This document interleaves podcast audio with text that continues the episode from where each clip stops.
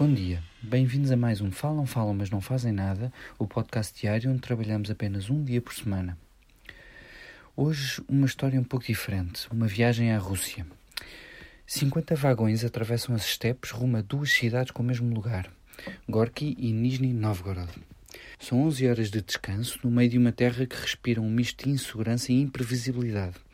Ainda em Moscovo, na entrada para a plataforma do comboio, dois homens vão parando quem conseguem, exigindo identificação. Outro estrangeiro cai na esparrela e fica sem documentos ou sem dinheiro. A escolha é dele, explicam. Estamos em 2002, Vladimir Putin é presidente há dois anos e, como explica um jovem russo à mesa do vagão restaurante, já podemos ter o nosso orgulho de volta. Não percebi do que é que ele falava e perdi o interesse.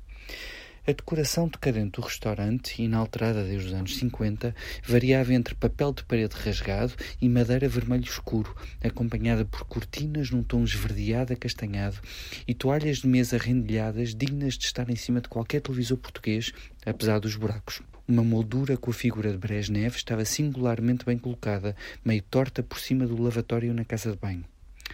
Mas ele não vem do KGB? Perguntei finalmente, tentando orientar-me por entre o monólogo do meu companheiro de mesa. Provoquei uma gargalhada inesperada. Durante muitos anos, explicou de seguida, Nizhny Novgorod tinha o nome de Gorky. Agora voltou ao nome original, mas continua a ser uma cidade fechada, disse num tom que soou misterioso apenas devido ao mau inglês. Levantou-se depois com um sorriso e despediu-se. Uma hora antes de chegarmos ao destino, a floresta foi substituída por indústria pesada, quilómetros e quilómetros ininterruptos de aço e linhas de alta tensão. No centro, vários museus, bem como uma orquestra sinfónica. Gorky tinha sido o maior fornecedor de material militar durante a Segunda Guerra. Depois, tornou-se uma cidade controlada pelo KGB, oficialmente fechada ao contacto com o exterior. Havia centenas de cidades assim designadas, e o colapso do regime soviético não ditou o seu fim. Hoje, Nizhny Novgorod continua a ser designada como cidade fechada devido à indústria militar, apesar de permitir a entrada de estrangeiros. De burocracia autoritária passaram a plutocracia autoritária.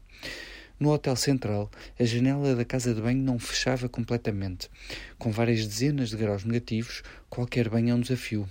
Para compensar, oferecem picles e iogurtes com álcool ao pequeno almoço. Este país não é para meninos.